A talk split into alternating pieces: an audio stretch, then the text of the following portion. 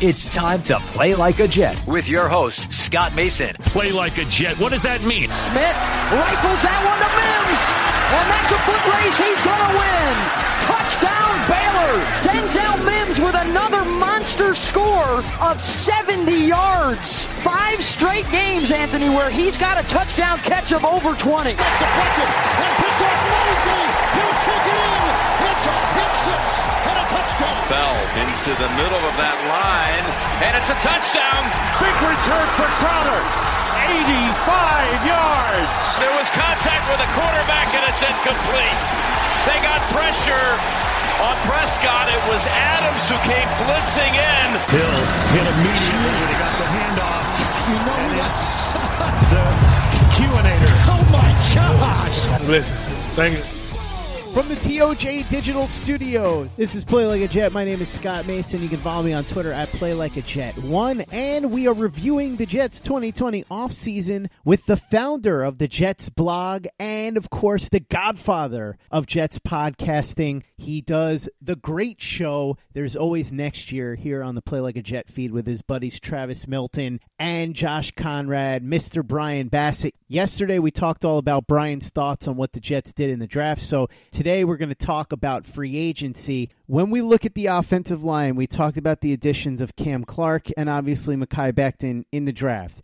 In free agency, there were guys that were added, but the question becomes did they do enough to fix this unit to help Sam Darnold and to a somewhat lesser extent Le'Veon Bell. So at tackle, they brought in Becton. We know he's going to have his rookie struggles, but then at the other spot, you've got Edoga. We know what we saw out of him last year, some flashes, some inconsistencies. And then, of course, you've got George Fant, who's the odds on favorite to win the spot. Real roll of the dice. He had some upside. He showed some talent, but he's been very erratic when he's had the opportunity in Seattle. Connor McGovern, we all agree, legitimate starting center, probably above average, slightly, but still a huge improvement over what they've had the last couple of years. And then at the guard spots, Alex Lewis comes back. He was okay last year, but he's hurt all the time. And then, of course, You've got the competition between Brian Winters, who's also hurt all the time, and Greg Van Roten, who they bring in here from Carolina. So, what do you think? Did they do enough to fix this offensive line?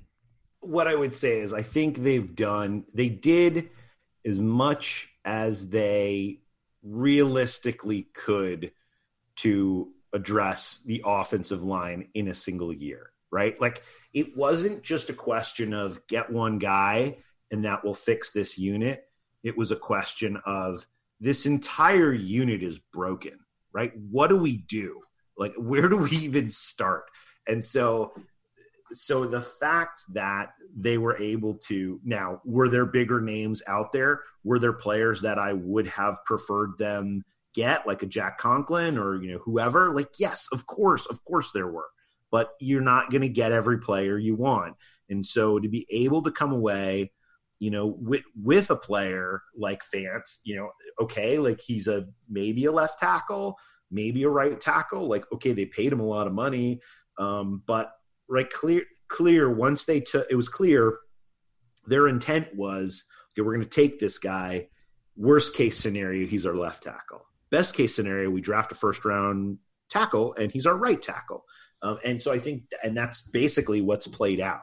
So so I like the fact that they, you know, that they address those positions. I like the fact that they address the interior of the line, which was lacking. Connor McGovern, not, you know, one of the best players or best linemen in, in the league, but certainly in terms of run blocking, like one of the better run blocking centers in the league. So he, you know, he comes in and he provides, you know, that's one of the things Travis talks about a lot on, on our podcast is that you have to have that – from that central point out. Like, yes, tackle is is valuable, but just as valuable as tackle can be center because that's you know the basis for things, sets things off, and can be a point of weakness if you have a bad one. And as we and as we've seen, you know, we were spoiled with a player like Nick Mangold for so long.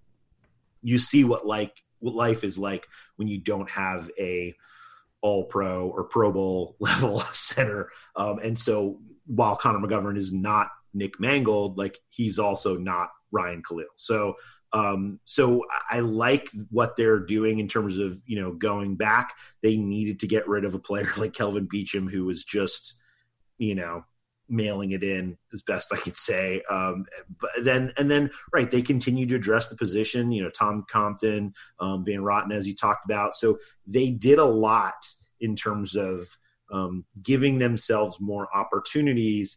And then some of the players who were in Edoga and places like that, players like that, it really allows them the opportunity to figure out and kind of let camp play out and say, okay, who are the best players that we have, and let those players, you know, take the team forward. So, so I do like a lot of what they did. Um, certainly, you know, not all the greatest names, as I said, but you know, a pretty competent group and something you can build off and will be sustaining for the next two to three years. And and like that's one of the biggest problems and i think one of the biggest reasons why we haven't seen the sort of the the sort of progression that we've wanted from a player uh, like Sam Darnold. I think the fact that he's been running for his life and the only time that he's been successful is when he's been booting out or rolling out like that's that's basically because it's like he's not getting destroyed, right? Like the fact that he doesn't have to have players, you know, hanging off his hip pockets the entire entirety of the game now it's still going to happen, but it's just not going to happen with the regularity which it was, you know, early in the season.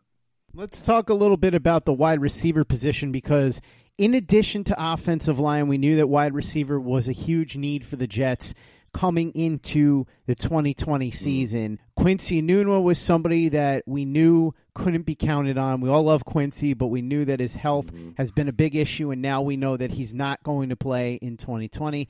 Robbie Anderson goes to Carolina, and he goes for a contract that doesn't seem all that outlandish. In his place comes in Perriman, and then of course they go out and they draft Denzel Mims. Do you think that the Jets did enough there to surround Sam Darnold with the weapons he's going to need? Would you have gone the extra mile to pay Robbie Anderson? I, I kind of was in the mindset that like I was not really that enthused about um, paying Robbie Anderson. I, I have no problems with Robbie Anderson. I mean, I know he's he's had his you know some kind of issues in terms of run-ins with the law and stuff, and so while that might have factored in, he seemed to you know mature over the last eight you know 18 months couple years. And so that's been good. Um that said, uh, and and I think he really is a player who wanted to be in New York and was you know trying to make good faith effort to to stay in New York. Um, but at the end of the day, a lot of what happened when you kind of when I look at the Robbie Anderson situation, what I look at is his value was unfortunately nuked by haha by um, DeAndre Hopkins and Stefon Diggs. Like you know DeAndre Hopkins moving to Arizona and Stefon Diggs moving to Buffalo really took like it, it, basically set everyone back who was trying to you know wide receivers who were at the near the top of the list in free agency because that took two major kind of competitors for for talent off the board. You know, Buffalo got their guy, their kind of alpha receiver in in Stefon Diggs. Uh, Arizona kind of put strength on strength. You know, they already have Larry Fitzgerald and Christian Kirk there, and you know other players, Andy Isabella. So that so it really took a lot of the air out of the sails for someone who's going into free agency. Um, so it's unfortunate for Robbie Anderson, and I mean he ends up in a very muddy situation. I mean, you've got DJ Moore, who's emerging as one of the best receivers in the league. You've got Christian McCaffrey, who's going to get a ton of targets.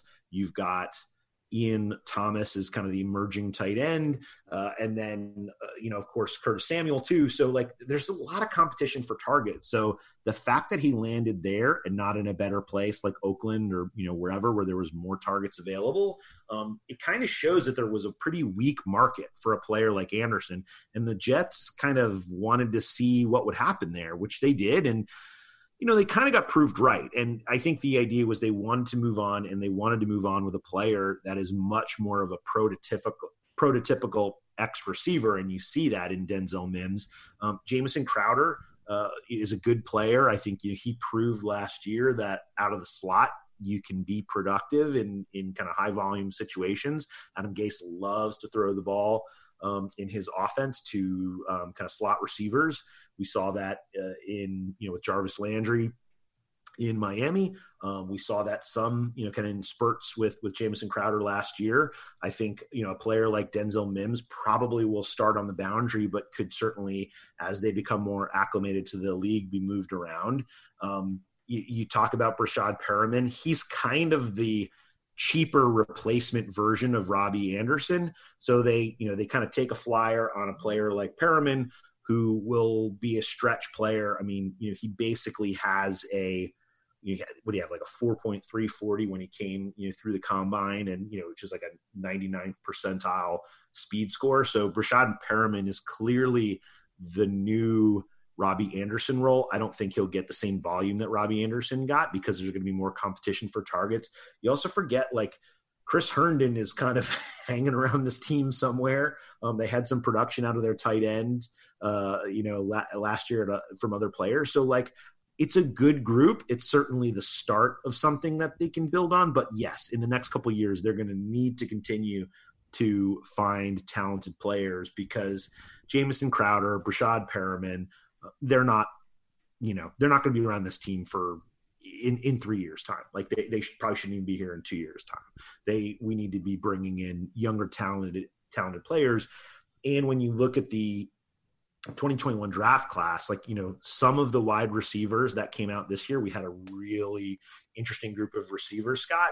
But um you know for as good as this group was in 2020 like the 2020 2021 receivers are already like just brimming with top end talent. So so that's a player I don't think you're you could come you could get an alpha receiver if you really wanted to, but there's going to be lots of value kind of in the middle rounds of, of in terms of wide receivers next year for sure.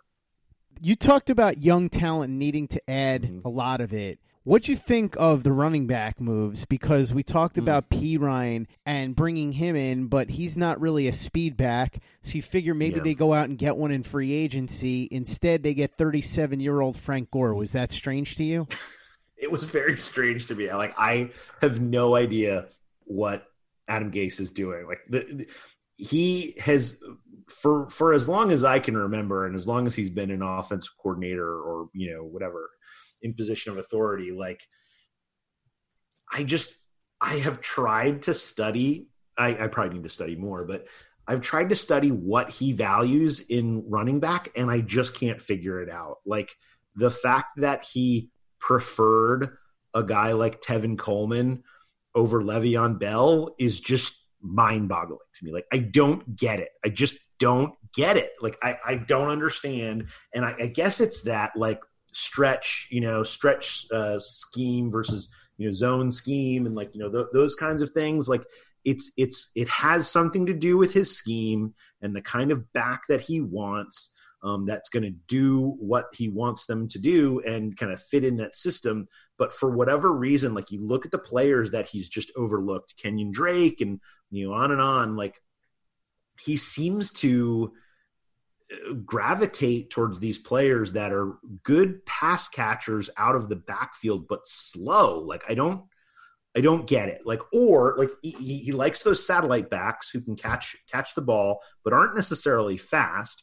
Or he likes those like one cut burst like but like just no lateral ability whatsoever. Like so i, don't know I, I i find him very confusing scott in terms of what he does. Um La'Mical Perine like fine player. Like he's probably a worse version of Bilal Powell. Like uh, like that's kind of who he is. That's his that's his the ceiling of, of i think what he's capable of. But like to basically overlook and just underutilize a player like Le'Veon Bell is just ludicrous to me. Like whether you like him or not, like the, the, thing about him is like he can't get past his own biases or his own preferences, Scott. And so as a result, he just does the thing that he wants to do. And one of the things is like he just does not want to give Le'Veon Bell 20 to 30 touches a game routinely. Like that's just not what he's about. And I, I just doesn't make any sense to me. While sports can bring us so much joy, it can also bring us a lot of unwanted stress, and that stress can make it difficult to concentrate, relax, and get decent sleep. Sunday Scaries was launched in 2017 by two best friends and business partners, Bo Schmidt and Mike Sill. They operated a full service bar with 50 employees and were always exhausted. They tried all kinds of products, but they didn't work. Then they started experimenting with CBD. They loved the effects and regained control of their days and nights, but they wanted better CBD products. So what they did for themselves was specially formulate CBD gummies with vitamins D3 and B12 that were super consumable, easy to take on the go, and effective. Long story short, their specially formulated CBD products and vitamins helped relieve the overwhelming angst they felt on a daily basis. So in July 2017, they named the company Sunday Scaries and began sharing their products with friends and launched their online store at sundayscaries.com. With tens of thousands of customers, monthly subscribers, and a 100% money back guarantee, Sunday Scaries has always been on a mission to transform a worrisome nation into a chill one. And right now, we have a bonus for you. Get 25% off all products at sundayscaries.com when you use the code OVERTIME. Again, 25% off all products at sundayscaries.com when you use the code OVERTIME. Hey guys, Greg Peterson here with the Baseball Betting Podcast. As we know, the MLB season is back in our lives. It's going to be a 60 game sprint unlike anything that we've ever seen before. And I'm going to be giving you picks every single day, seven days a week with Major League Baseball. We're also going to be keeping up with the KBO as well. If you like baseball and you like being able to make some money, subscribe to the Baseball Betting Podcast with Greg Peterson on Apple Podcasts, Google Play, Spotify, Stitcher, TuneIn, or wherever you get your podcasts. Hey guys, this is Greg Peterson, host of the podcast Hoopin' with Hoops. Despite the fact that college basketball is in the off season, it's never too early to get a jump start on taking a look at these teams because there is now 357 of them for the upcoming 2020-2021 college basketball season. I'm going to give you guys a deep dive on every last one of them, keep up with all the transfers in college basketball, and so much more. You are able to subscribe to Hoopin' with Hoops on Apple Podcasts, Google Play, Spotify, Stitcher, TuneIn, or wherever you get your podcasts. Play like a Jet. Play like a Jet. Let's talk a little defense, Brian. You and I have been Jets fans for a really long time, so we remember the glory years of the sack exchange. We remember Yes. John Abraham. Remember Fear? Mm, indeed. Ferguson, Ellis, Uh, Abraham. Ellis, and Robertson? Yeah, yeah, it was Robertson. Robertson. Yeah, yeah. I've always feared Fear. having to talk about Dewayne Robertson again, so I guess it kind Oh of fits the fear acronym. But let me bad. ask you about the edge rusher position because they had the opportunity to address it in a bigger way by maybe going out and getting Dante Fowler, maybe Jadeveon Clowney, something like that. Instead, they bring back Jordan Jenkins on a cheap one year deal. They get Zuniga in the third round. Do you think they did enough at edge rusher? Were you surprised they didn't try and make a big splash there? Scott, gonna, gonna let you know a little secret. Okay, here, here's the deal. There, there are times in your life where things happen, and you like you hope for something so much to happen, and then it doesn't happen, and like part of your heart just dies and just never recovers, and you can never love again, or like whatever. Like that is me and the New York Jets and edge rushers. Like they have, to your point, the last great edge rusher they had was John Abraham in 2005 and he was injured in 2005 i can't remember. Like it's been a long time. I mean calvin pace was supposed to be that player. He was a hell of an edge setter and a hell of a player. And he had a couple of years where he you know snuck up into close to or double digit sacks but that was just not his game. Um and i love calvin pace. Like love that guy. Um but i just can't try and love the Jets falling in love with an edge rusher again. Until it happens, I'm just not going to put my heart out there anymore, Scott. I can't do it. Can't do it. I'm not going to do it. I'm not going to do it. I know Dante Fowler's great. I know, you know, there's all these players, the guy in the Jags who you love. Like, I'm just, it's just dead to me. It's just like, just address offensive line. Go get your middle linebacker again. Go, you know, whatever. Go chase bad cornerbacks or whatever, overpay cornerbacks. Like, do whatever you're going to do because I know you're never going to address edge rusher or linebacker in a meaningful way. It's never going to happen. So, so that's that's where I am. Um, uh, but yeah, like I, I don't know. I think it's it comes down to the type of coaches that the Jets have brought in. And when you look back to I mean, basically Mangini. Like, think about it. So you've got Mangini, Ryan, Bowles, Gase, and I mean, it's really Gregg Williams, you know, when it comes to the defense. Um, all of those people either have very like strong ties to systems or uh, very much believe that like like that that that system is more valuable than like some of the players. And in some cases it's worked out pretty well.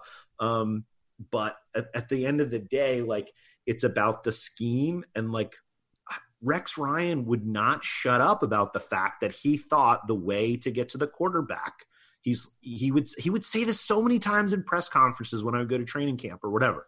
And he would say like you know what? Like the ball's right here. The you know the the the defensive tackles right here like you know kind of put in kind of put two fingers close to each other like he believed that he could just will his way to the quarterback through double teams because that's just who he is i i think for as deluded as rex ryan is as a person i think Gregg williams is 10 times as deluded um, and because he lines up his freaking safeties on the moon. So, so, so, so my point is like, I just think it, it comes down to the, the people and the scheme. Todd Bowles, similarly, you know, thought he could manufacture. He loved doing those kind of stacking situations where he would put two players, you know, through a gap. Like he was more scheme um, specific you know, Mangini just basically, you know, stole the playbook from Bill Belichick and just set the edge and, you know, kind of let the system kind of play itself out. So it's part of the coaches. This has been such a long answer. I'm sorry. It's part the coaches, but it's also, um, it's mostly the coaches. It's mostly the coaches, and and it's certainly been a lack of talent, but it's also the coaches do not value that particular talent, or at least the coaches that the Jets have had since 2006. Let's talk a little cornerback, Brian, because that's been a worrisome spot really ever since Darrelle Revis left the first time. Because when he came back the second time, he wasn't very good, so it didn't solve the problem.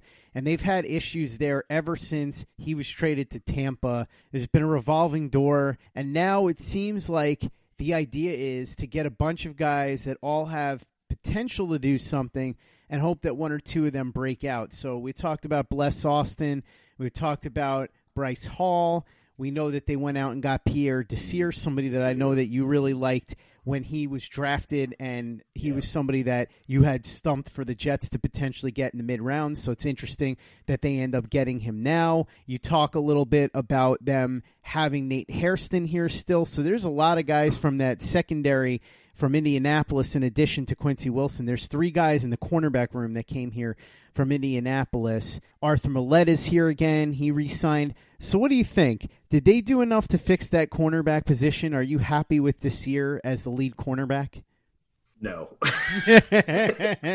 Never. Right. It's just, it's kind of like Nick Mangold and D'Brickashaw Ferguson, right? Like you just get spoiled by some of those players and like it you just you're never going to get back to to you know what that those kind of those days but you're always chasing that dragon. And so i so i very much feel like the jets offensive line and the jets cornerback play can never be good enough for me um, unless you know it's darrelle, revis the second and antonio cromartie the second or whatever right? Like it's just it's not going to happen. Um, that said in the modern NFL, like you just you have to pick places where you're going to be weak. You can't always be strong everywhere, and if you are, it's fleeting. Um, and kind of the way the league is is set up now, you know, it's set up to prioritize the offensive side of the ball. So, uh, you know, so so I guess what I would say is. Uh, yeah, there's lots of work to be done there. Um, are these competent kind of hold the fort players? And and and are, are they hold the fort players and are you getting them at value? Um, and they're going to make you know they're not going to be perfect but they're going to make contributions. And so in that answer i would say yes like they've they've checked the box in terms of competent play. Um, you know whereas two years ago you know when they had um, when they had uh, um, oh dang it, how can I his name? The, basically, my brain has forgotten the the guy who was on that terrible contract, uh, Trumaine Johnson. Thank you. Yeah. So like, uh, you know, when you're paying that guy whatever it was, however many millions of dollars a year to do nothing or just be a you know, uh, you know, a human turnstile, like, you know, I I would rather them have this than what they did where they were overspending at the position and getting terrible results. Um, I, I I prefer what this is. Like they have enough people there and they'll you know they'll they'll try and kind of work it out and figure it out and the best players will kind of bubble to the top and Gregg Williams will play those guys and you know but honestly like Gregg Williams has already shown um, you know he has a tendency to like put players in the doghouse and then take them out of the doghouse. And so you know that could continue. And and, and I, I fully expect that you know could happen. So so we're in a situation where you know it's fine for what they have but yeah they they've um deferred maintenance. I'm sure you're familiar with that term right? Mm-hmm. like when you defer maintenance on your car you're going to pay for it later so the jets have essentially deferred maintenance at the cornerback position and they're going to pay for it later They're either going to pay for it and giving up you know massive yards through the air, which we've been seeing them do for for years already now. So like no change there. Or um, you know you do that that maintenance and you get ahead of it. So the Jets are in the process of um, paying off that deferred maintenance, but they're still 18 months, two years out from having you know a even having the talent to have a top 10 uh, secondary. How do you think Joe Douglas did overall in his first offseason? What grade would you give him? I really like what what Douglas has done. Um, I, I think what I like best about it is that he didn't chase the big flashy moves. He had ideas of the players he wanted. He assigned values to those players. He got some of them, and then you know he let some situations play out that should have played out. Robbie Anderson's a great situation of that. So, um, so I think, and then in terms of the draft, uh, you know, he he did a good job, a solid job through the draft. No one is ever going to pick if you have seven picks in seven rounds. No one's ever going to pick seven full time starters in a draft. It just does not work like that. So so based on the you know kind of if you weight the position the the the picks at the earlier uh, at the earlier spots more than the later spots, and the fact that he traded back and then he was patient, and then he got a guy like Bryce Hall as far back as he did, and he got a guy like Denzel Mims as far back as he did. Like I'm really impressed. So I would say like I, I'm not going to give him an A plus, but I would say definitely A minus. Like I really I want to see more, um, but there was nothing there that was like Anthony Schlegel level reaches or um, you know, or just you know Dexter McDougle level reaches or those kind of things. It was like solid picks. Let situations, whether in the draft or free agency, come to him, and we saw that a little bit when he took over. You know, kind of after the draft last year, and then kind of played through camp and brought in a couple veterans and you know made some moves, but it was really hard to tell until now we've had kind of one full year uh, at that, and so I'm I'm pleased with what I've seen, um, and I think he's trying to build the team the right way. He knows that he has to have a patient approach, and he has the backing of um, you know of the ownership, so that's good. And so he's taking his time to do this the right way instead of you know just making a lot of splashy moves. So so I liked it. What did you think, Scott? I thought he did a pretty good job. I realized that Rome wasn't built in a day, so what it seemed like he was doing was he was trying to get as many keeper pieces in the draft mm-hmm. as he mm-hmm. could, and in free agency, he was getting a lot of hold the fort type players. The only one that he really made a long term commitment to was Connor McGovern, who's relatively young and plays a position that they know that they can use him at. Plus, he can shift from center to guard. Everybody else is more or less on a glorified one year deal. So I think that a lot of Jets fans don't want to hear the word rebuild, but that's more or less what we're watching with Joe Douglas here. He's just trying to do it in a way that will help the team in the short run and not hurt them in the long run. So I think given what he's trying to do and what he has to work with, he did about the best job that he could. But then that leads us, of course, to his head coach, Adam Gase, and his quarterback, Sam Darnold. Now that we know what this roster is more or less going to look like, it might get tinkered with a little bit here and mm-hmm. there, but for the most part, all the key pieces are in place. What are your expectations for Sam Darnold? What do you think is reasonable to expect from him in year three? And how tied into Adam Gase is Darnold's success? In other words, if Darnold doesn't take that next step forward, is Gase out of here? Is there a scenario where Darnold doesn't break through this year and Gase comes back? Or do you think it's possible that Gase could come back regardless? Great questions. Um, I think let, us let's, let's kind of well let, let's start with Darnold. So I think um, Sam Darnold now going into his third year in the NFL is 23 years old he's 23 years old. Like he is so young. Like I'm not saying he's Drew Brees or Tom Brady or whatever, but you know, quarterbacks don't peak until they're in their late 20s generally. So he has so much time available to him and I, I, I think most Jets fans like him. I think you know the closest comparison we can make to Sam Darnold fairly or unfairly, is Mark Sanchez. Um, I never saw Mark Sanchez make some of the throws that Sam Darnold is routinely making. And maybe that's unfair because Sam Darnold had some injuries and stuff and that, that really derailed him. But, uh, you know, you see those sparks from Sam Darnold and you just say, okay, like it's there. It's definitely there. He's got that capability can he right can he over time incrementally build and build and build?